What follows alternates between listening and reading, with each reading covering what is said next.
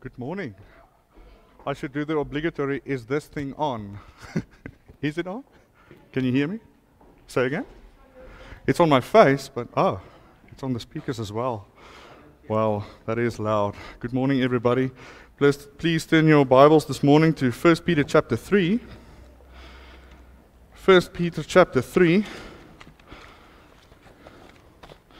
I'm just catching my breath quickly because I was running around. So, pro tip for everybody whenever you need to preach, don't run around beforehand. Just don't run. I learned that today. But last week we started, or well, we started our study here in this final section of this chapter, um, there in verse 18, and we got about halfway.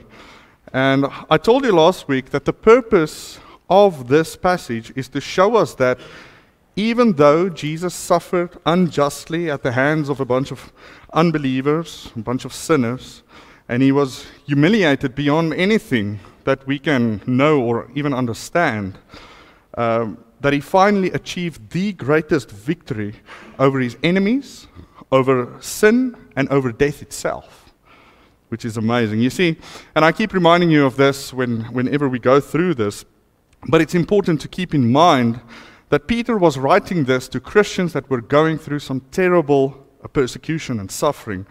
And so they were discouraged, as you can imagine. And so Peter was writing this to them to encourage them. And he does that by continuously turning their eyes to Jesus. Over and over again, he turns their eyes to Jesus to let them see that they can still triumph even though they are going through uh, the suffering that they're experiencing. So all is not lost, all hope is not lost uh, it's not useless.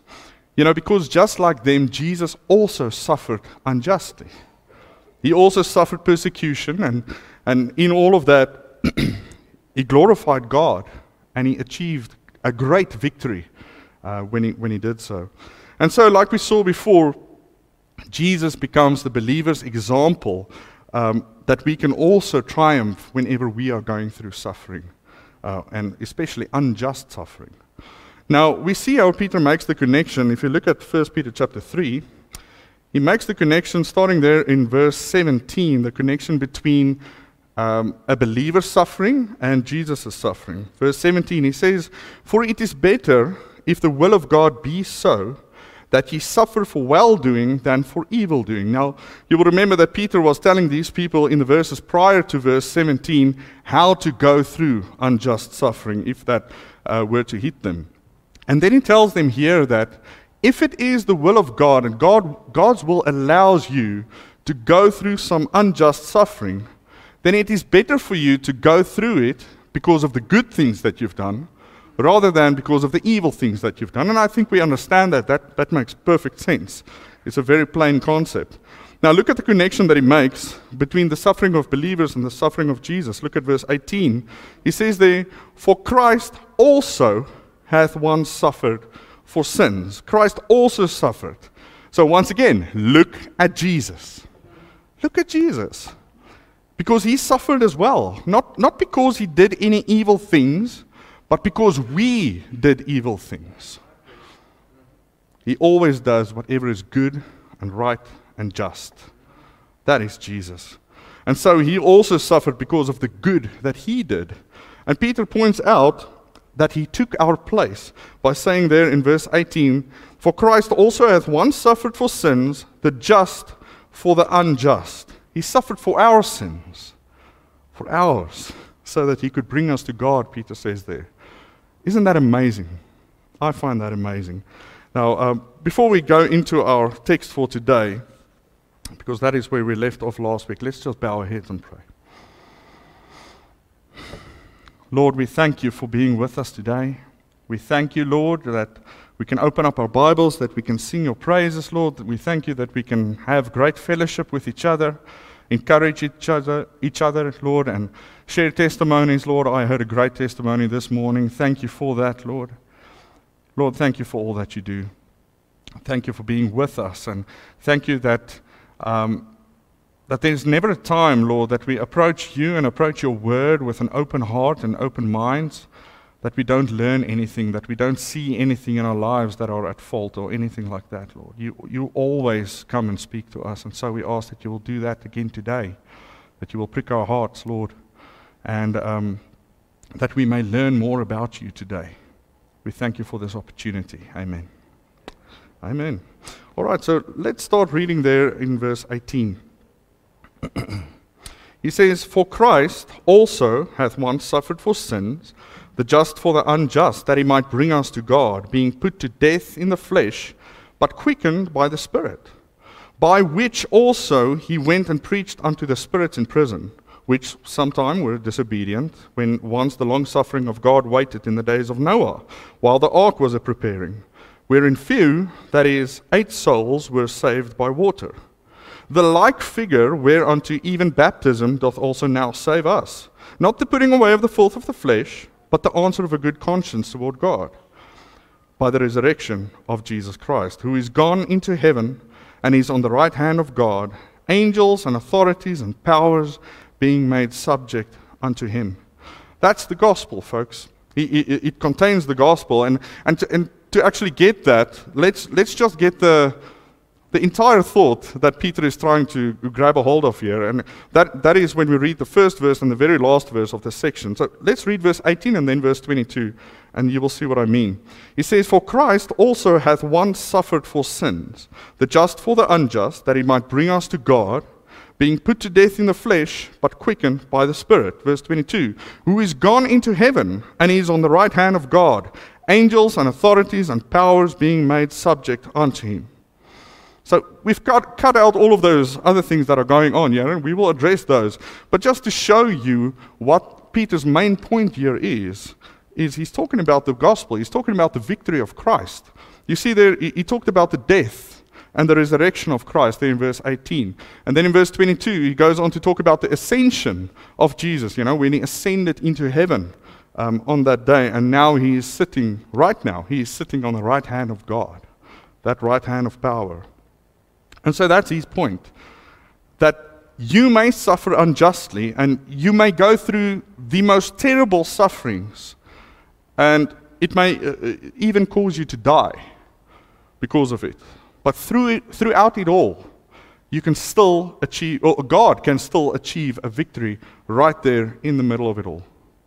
That's the point here. And we, we spoke about some of it last time, last week, when, when we looked at this passage. And we looked at how thorough Jesus' payment was for our sins. So if you weren't able to listen to that lesson, I would definitely encourage you. Um, it's very interesting and it's very, um, wow, edifying. That's the word, edifying. It really builds your faith.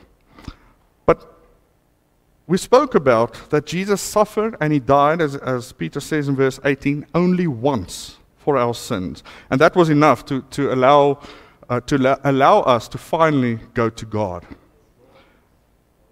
And we got through the first half of verse 18, so let's continue uh, from the second half.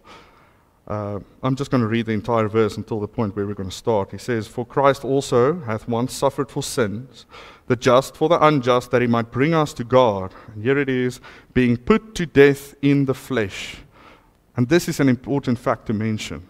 Jesus really did die on the cross. Now, I know some of you may roll your eyes at that and say, Yes, of course, we know that. We, know, we, know, we knew he died on the cross. But you know, not everybody's convinced about that.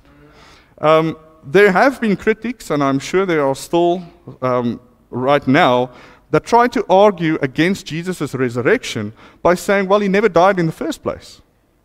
Um, so, so you see how that can work. If, if he never died, well, then of course he never could be resurrected. And, and that's what they're trying to say. They say that instead of dying, Jesus must have fell unconscious somehow um, on the cross because of all the suffering, all the blood loss, you know, all the trauma that he went through. He must have fainted uh, and have been in some sort of a you know semi-coma or something. And then when he was laid in the tomb, later on, the coolness of the tomb revived him, and he was able to unwrap himself and walk out of that tomb. Um, that is the so called swoon hypothesis, if you've ever heard about that. To swoon means to faint. So it's a theory or a hypothesis that says, well, Jesus only fainted. Now, that's of course nonsense, all right? And, and I will tell you why. I'm not just going to say it's nonsense. I'll tell you why. You need to keep in mind that the Roman soldiers that put Jesus through his suffering and that, uh, you know, all of that, they were killing machines. They knew what they were doing. They knew how to make somebody suffer. They were trained for that. And they, they also knew how to execute somebody. They knew exactly how to do that because they did that all the time. They knew. And by the, by the time that Jesus had to carry up his cross to Golgotha, he was basically already ripped to shreds because of the scourging that he went through. Now, for those of you that don't know what, what a scourge is, it is a type of whip that has nine braided leather straps, uh, you know, that comes out of it. You've got basically this handle with this nine braided straps. And inside these braided straps are, are some um, pieces of metal and also pieces of bone, you know, a bunch of sharp things that were wo- woven in that. And that is what they used to whip Jesus with. Now, you can just imagine for yourself every time when that Roman soldier pulls back and he hits Jesus, this thing would grab a hold of his flesh. And every time he would rip back and it will rip out a piece of flesh. Every time, every single blow, that would happen. He would grab hold and rip out, grab hold and rip out. And, folks, he was ripped open. And he obviously sustained a massive amount of blood loss through, through that already. After that, he had to carry up his own cross to Golgotha. That's not an easy thing to do. Uh, many of us won't even be able to do that when we're just healthy. You know, it's a heavy thing. He was nailed to that big piece of wood with, with big nails, metal nails through his hands and through his feet. And then they made that cross stand upright with him just hanging there on those nails just hanging. Now you can think for yourself that while he hung there, the blood is still pouring out of him, you know, throughout every wound. And obviously, with the, these new holes through his hands and feet, especially the feet, the blood would drain out there continuously. It will just go out there because it, it, it doesn't have a return to come back. And that, that's the one part of it. Besides all of that, he would have had a lot of trouble breathing while he was there on the cross. You know, but that's what happens when all of your weight is just hanging over like that, you know, the way that you would hang on a cross. Um, I actually read an article about a man that did some research and he had his research assistants tie him to a cross so that he could feel what it feels like to hang like that. And that's also the thing he explained. And I've read that it, it actually stops that you, it, it makes exhaling a lot more difficult. So while you're hanging there, now obviously, sorry, I told you I'm not going to move, but I've moved. when, you, when, you, when they put him there on the cross, your knees are bent slightly, all right, so that you can push up to, to gasp for air, and then you will come back. And you will push up and pull yourself up on these nails and gasp for air. And um, you, you, can just imagine what that must have done. But, but that's also done to prolong the suffering. That, that was the point of the cross. And Jesus ha- hung there for six long hours until he finally died. Six hours. You see, crucifixion was designed to be to let the one being crucified die an agonizing death. That was the point of this thing, and it was extremely successful in that. But then we also read in John 19, verse 31, that the Jews went to Pilate and they, they wanted to make sure that, that the bodies of Jesus and the criminals that were crucified with him uh, didn't stay on the cross, you know, until the next day. Well, actually, until the evening, because in the evening they started a, a, a special Sabbath. So they wanted these bodies to be taken down. And so some soldiers were sent to these crosses and they started to break the legs of those criminals that were crucified um, alongside Jesus. Now, the reason for breaking the legs, obviously, is you can't push up anymore. So you just hang there, you suffocate, and you die fairly quickly. It's not hours anymore, it becomes maybe a few minutes, um, maybe less even. And that, that was the point of that. And when they came to Jesus, well, they saw that he was already dead. The guy, these guys knew what it looks like when somebody is dead, but just to make sure, one of the soldiers took a spear and he pierced Jesus' side. And when he did that, blood and water came out. And that's a physical sign of death. Everything has shut down inside. It's done. He was dead. And more than this, or ex- extra to this, I would say. Um, even Jesus' enemies didn't doubt that he was dead. They knew he was. You know, they were more concerned about the things that he said about his resurrection. We read in Matthew 27, verse 62 to 66, um, that the chief priests remembered that Jesus always said, Well, he's going to die, but three days later he's going to rise again from the dead. So they went to Pilate and said, Pilate, we have a problem. All right? This man said he was going to rise again from the dead in three days' time. So please give us a soldier, or, or you know, a watch, the Bible says, but a soldier, to, um, and station him there in front of this grave.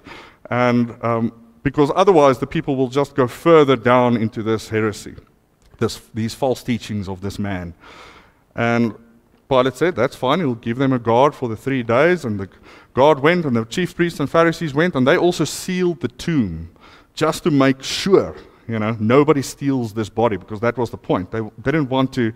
Um, I, I don't think I said that, but they didn't want the disciples to come at night when nobody's looking, steal the body, and act as if Jesus actually rose from the dead. So they wanted to avoid that. Now, if, if all of this is true, folks, Jesus most definitely died on the cross. I don't, I don't think there's any doubting, uh, the, or there's no doubt about that. We can't doubt that. But I find it interesting that people would go so far as to start to doubt whether or not Jesus actually died to disprove the resurrection. And I think the reason for that is because the evidence for the resurrection of Christ is so overwhelming and it's so convincing that they need to try and find some other ad- avenue to say that, well, no, Jesus didn't actually rise from the dead. So that, that was interesting. But the next thing here in verse 18, uh, in our lesson for today, he says there, being put to death in the flesh, but quickened by the Spirit. That's the resurrection, right? He was quickened by the Spirit. He was made alive again by the Spirit. Folks, without the resurrection, the Christian faith is essentially a waste of time. It's a waste of time. Because if Jesus stayed dead, then there's no use in having any faith in him. You know, Paul writes about that in 1 Corinthians 15. He says there in verse 13, I'll just read it to you, that if there be no resurrection of the dead, because he would, a bunch of people came to the Corinthians and they told them there is no such thing as the resurrection at all. Not, not uh, not even the resurrection of Jesus, but not even anybody else will ever rise from the dead. So he says, If there be no resurrection of the dead, then is Christ not risen? And if Christ be not risen, then our preaching is vain, and your faith is also vain. Because as believers, folks, we are promised that since Christ rose from the dead, we will also rise again from the dead. That's the promise. It's because he rose. But if Christ didn't rise from the dead, Paul says there in 1 Corinthians 15, verse 17, your faith is vain. Ye are yet in your sins. Your sins have not been paid for yet. You're going to hell, all of you, if Christ didn't rise again from the dead. Everything, everything about the Christian faith relies on the resurrection of Jesus Christ.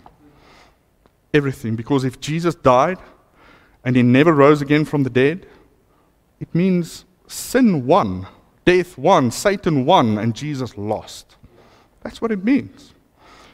You know, the word gospel, when we say we're going to preach the gospel, we believe the gospel of Jesus Christ, it actually means good news. It comes from the word good news. And that's very fitting, isn't it? I think it is. I, I, I love that it's called good news. You know, many people think gospel is just a musical genre. Okay, it's not. All right. Because you see, the, the, the good news is that Jesus suffered and he died for our sins on our behalf. And if we put our faith in him, that he paid for our sins and that he rose again from the dead, our sins are taken away from us and his righteousness gets applied to us. We saw that last week in 2 Corinthians 5, verse 21. He was made sin for us so that we might become the righteousness of God in him. Folks, that is the gospel. That's the gospel. But if there is no resurrection, Christianity is pointless. It's idiotic, actually. Because then Jesus was just some unfortunate man that lived 2,000 years ago, and he was unjustly persecuted and tortured and, and executed in the end, and, and, that's it. Then his suffering and his death was meaningless. It, it really has no bearing on us. It's, it's just a good story to tell. You know, Paul goes on to say in 1 Corinthians 15, verse 19, that if in this life only we have hope in Christ, we are of all men most miserable. Why? Well, because as in the context of our text here in 1 Peter, if I may apply it to that, when we suffer unjustly because of our faith in Him, it has no point if He didn't rise again from the dead. Because then we only have hope in Him in this life, you know. In fact, it would be a very dumb thing, a very stupid thing to suffer because of your faith in Him and perhaps even die for that faith in Him. It's idiotic, really. But we know Christ did rise from the dead, didn't he? He did rise from the dead. Uh, and it is something that Peter also makes abundantly clear here in, in the end of verse 18. He says he was quickened by the Spirit. He did rise again from the dead, and Peter would know because he was one of the witnesses. He saw him. He saw him. You know, I've mentioned this a long time ago um, when I taught a series on 1 Corinthians 15 about the resurrection. You know, it's a wonderful chapter. You can go ahead and read that about the resurrection of Christ, what it means, what it means if he didn't rise, and what it means, you know, re- that he rose again. Sorry, my English is failing me today. But I sometimes think that we as Christians really don't make a big enough deal about Jesus' resurrection. I, I, really do. I get that um, idea because when we talk about what Jesus did on the cross and that he died for our sins, we say all that, you know, but when we stop there, it feels to me like, well, well we're leaving him in the grave. We're not telling the entire story. Because if he just stayed there in the grave, like I just explained to you, it's, it's pointless, really. It really is. We need to tell people about the resurrection because it is because of the resurrection that we can have great hope in our suffering. It is because of the resurrection that we can actually be saved and that we can have hope in Christ. So when we preach the gospel, we should be sure to always mention the resurrection. It's so important. It's really important. Folks, like I just said, because of his resurrection, um, all of our any suffering that we go through, unjust suffering because of him or because of our faith or just because of doing good, it suddenly gets meaning. And, and, and it helps us to have hope within that suffering because of the resurrection.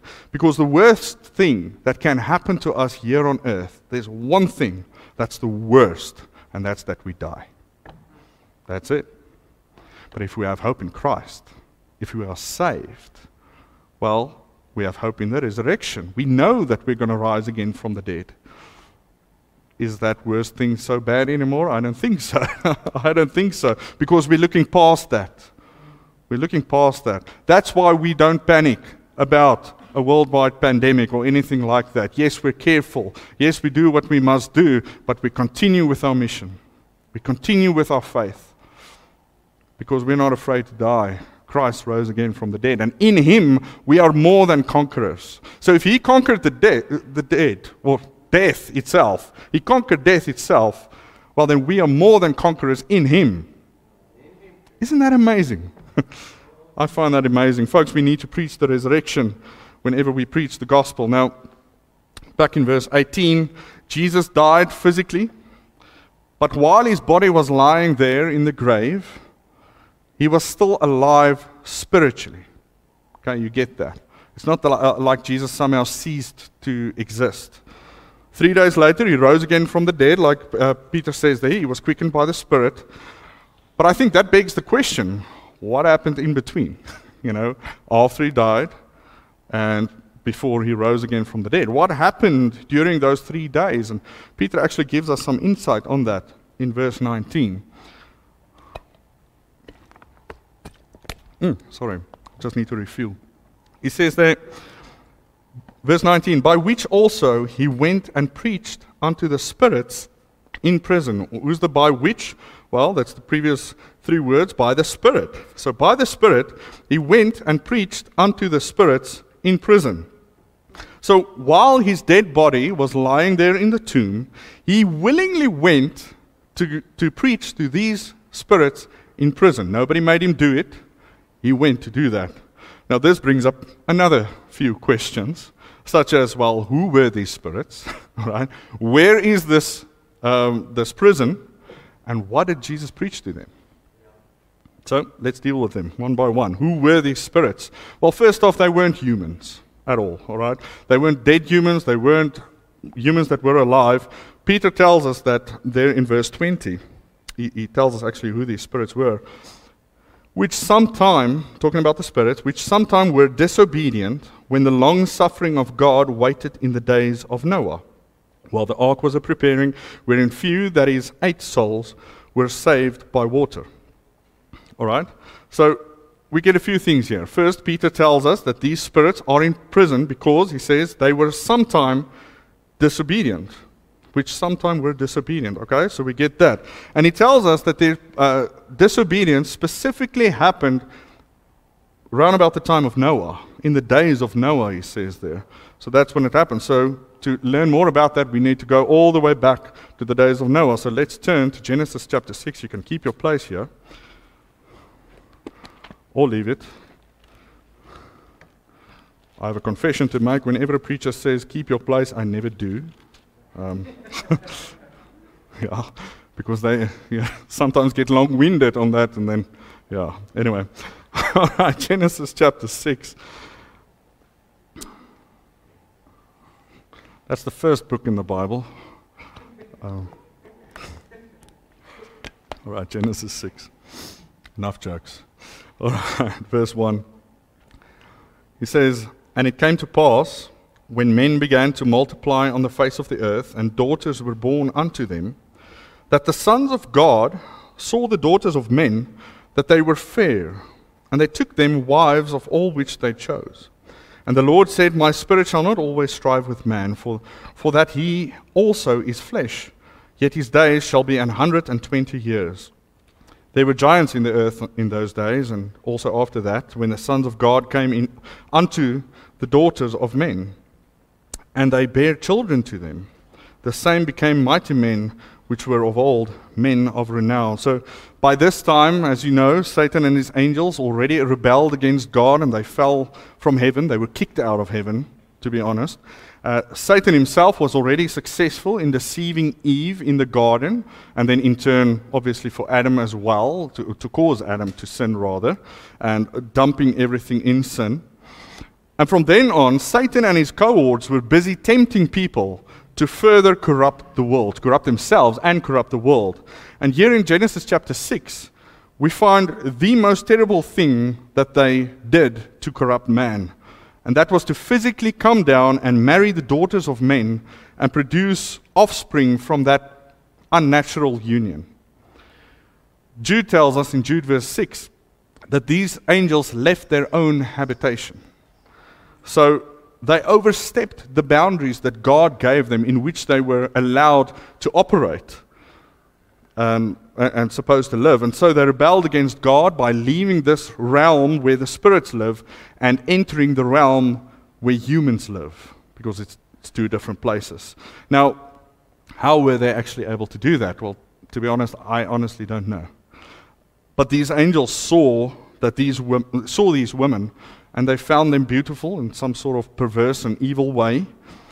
And so they married them.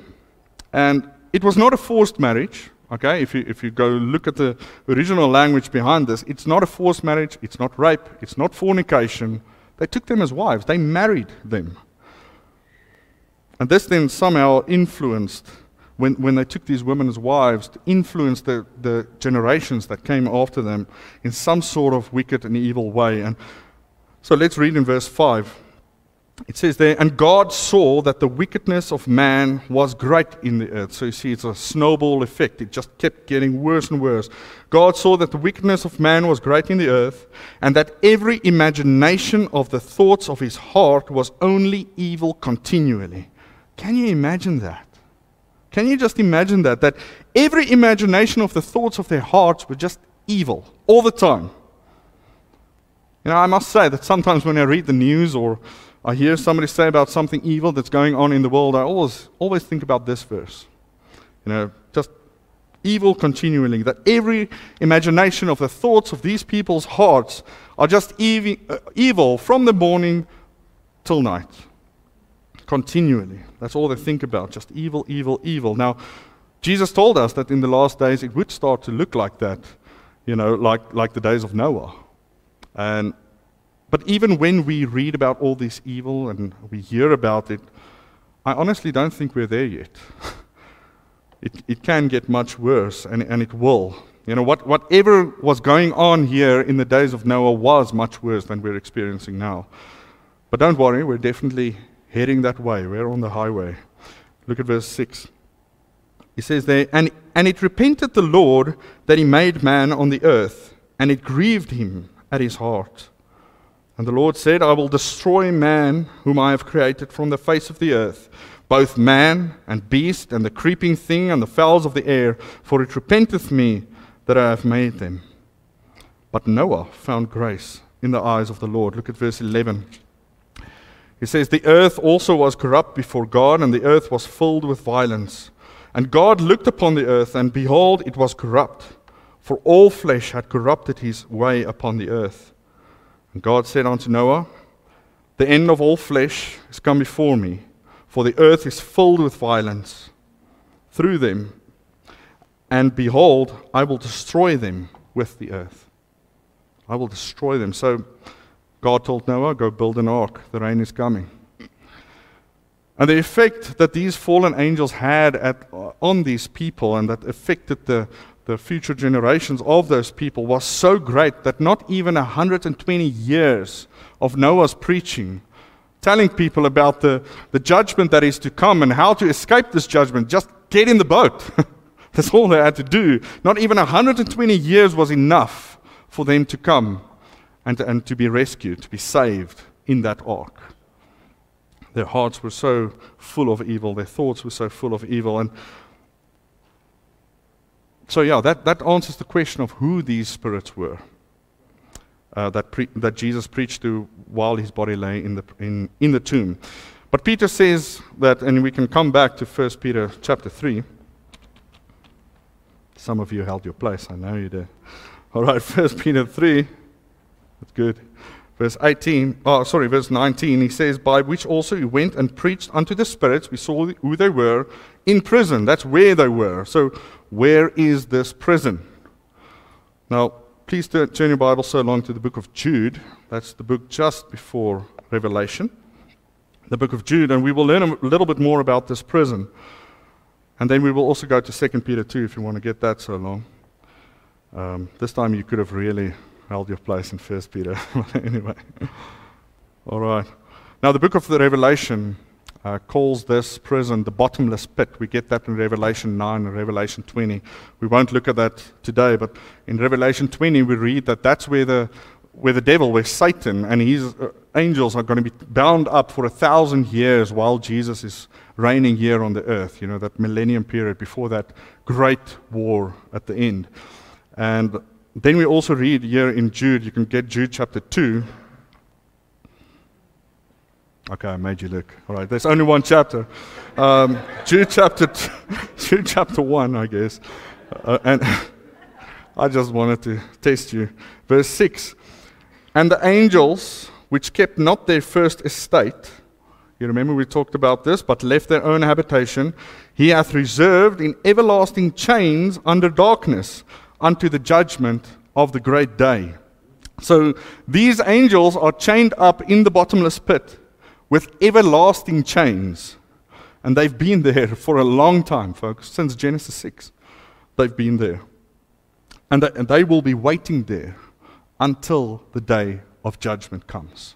That's where they're going to stay, those specific fallen angels. Now, Peter gives us a little bit more, so you can come to 2 Peter chapter 2. This time there really is a chapter 2 uh, 2 Peter chapter 2.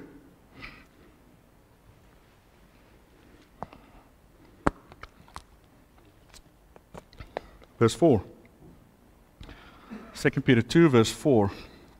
Peter writes, now, I'm going to skip the first two words because it has to do with the context, the for if, just so that it sounds right in our minds when we read it. He says, God spared not the angels that sinned.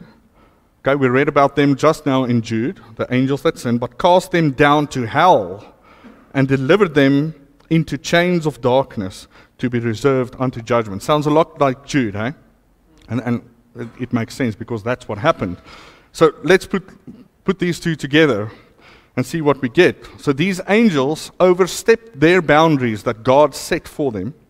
They left their own habitation, as, as Jude said, by, by um, taking those women in Genesis chapter 6 as their wives and obviously procreating as well. And by doing that, they sinned against God. They rebelled against God. So God cast them down to the bottomless pit in hell that we just read about and he had them chained up there until the day of judgment. That's where they are, and that's what they deserve, and they're in, in torment every day there in that bottomless pit. So, back in 1 Peter chapter 3, we know who these spirits are. We also know where Jesus went to preach them, where they are right now in that prison. But our final question, of course, is what did Jesus preach to them? And this is where people get confused with this text um, well, one of the places that people get confused because some people think that Jesus went to preach the gospel to these spirits so that they can get saved. But we already saw that, that they are chained up in prison until the day of judgment. And besides that, angels can't get saved. The, the, only humans can, get, can be saved. There is no payment that was made for angels so that they can be saved. There is no atonement, if you remember last week's lesson. So that rules that out. And I should also mention, you know, whenever we read about a prophet preaching um, in the Bible, it's not always, I want to say, a positive message of how you can be saved or delivered or anything like that. Not always. It, there are those, but then a lot of times it's also preaching condemnation. We, read that as well. So it's not always that positive slant. And I think that's why people have this idea that, well, maybe Jesus went to give them a chance to be saved. That's not it. He didn't go there to preach about salvation.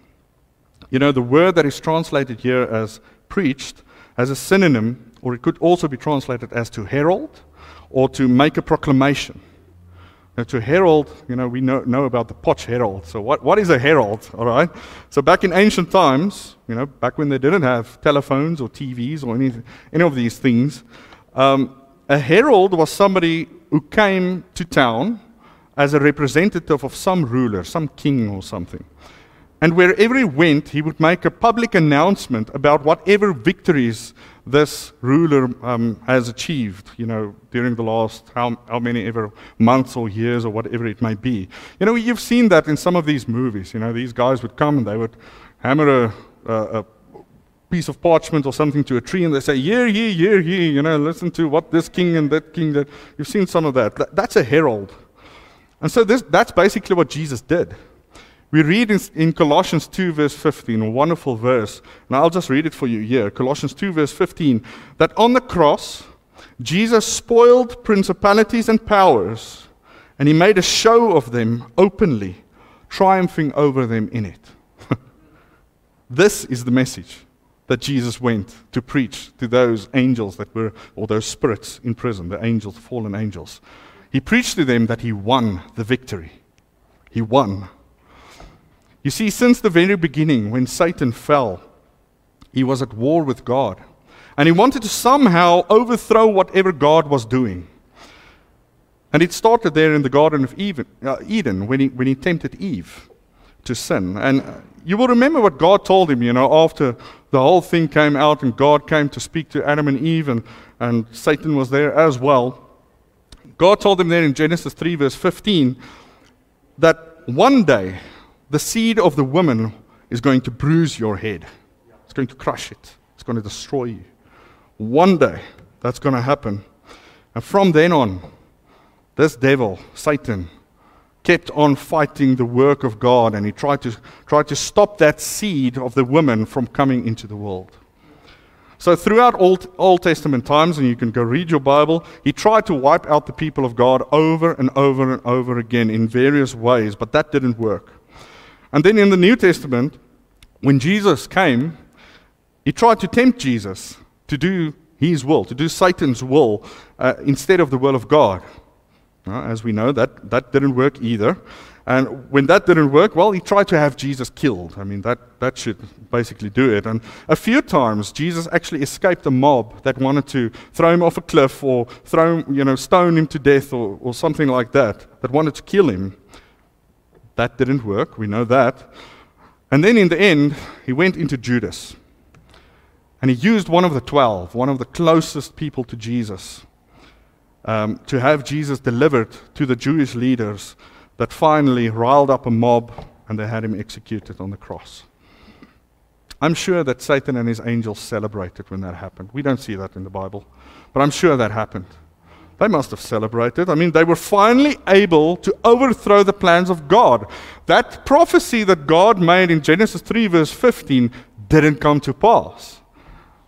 I, I think they were laughing. I really do. Now Jesus was dead. Well, Jesus' head was bruised, not, not Satan's, according to their logic. And I'm sure that the news reached those fallen angels in the bottomless pit that Jesus is dead. And I'm sure they were starting to celebrate because they thought, well, somehow um, they must have gotten the keys of the bottomless pit from Jesus to let us out because we've been here for a long time. And as they were celebrating, Jesus shows up burst their bubble.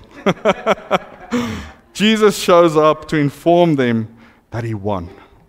He won. And he announces to them, not in a smug way, not in a childish way, but he announces the, uh, um, to them that he won the victory over sin and over death, over Satan, and over every single one of them. He won. They couldn't overthrow him or the plans of God. They never could and they never will. And so they knew that they would still be chained up until the judgment came. They knew the judgment was sure. So, there at the cross, just to tie this all together, we see an unjust suffering happening. An innocent person was executed on that day. Completely innocent. More innocent than any other man has ever been. And right there in the middle of it, there's a great victory. Right there. Jesus won that victory over death, over sin, over Satan and all his angels, his fallen angels. And so Peter is telling us here that when we are suffering unjustly and are being persecuted for doing what is good and right, well, God can still be victorious right there in the middle of that situation. He did that before, and He will do that again. Let's pray.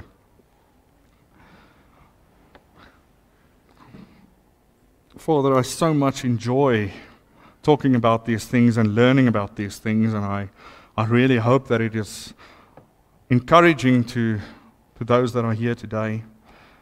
And um, we want to thank you today and praise you for what you've done, for that thorough victory that you've achieved. It's amazing, Lord. It's amazing to think because of that, we can go free by faith in you. It's amazing to think that one day, because you rose from the dead, we will also rise from the dead. And it's amazing to think that we will see you and be with you, speak to you face to face.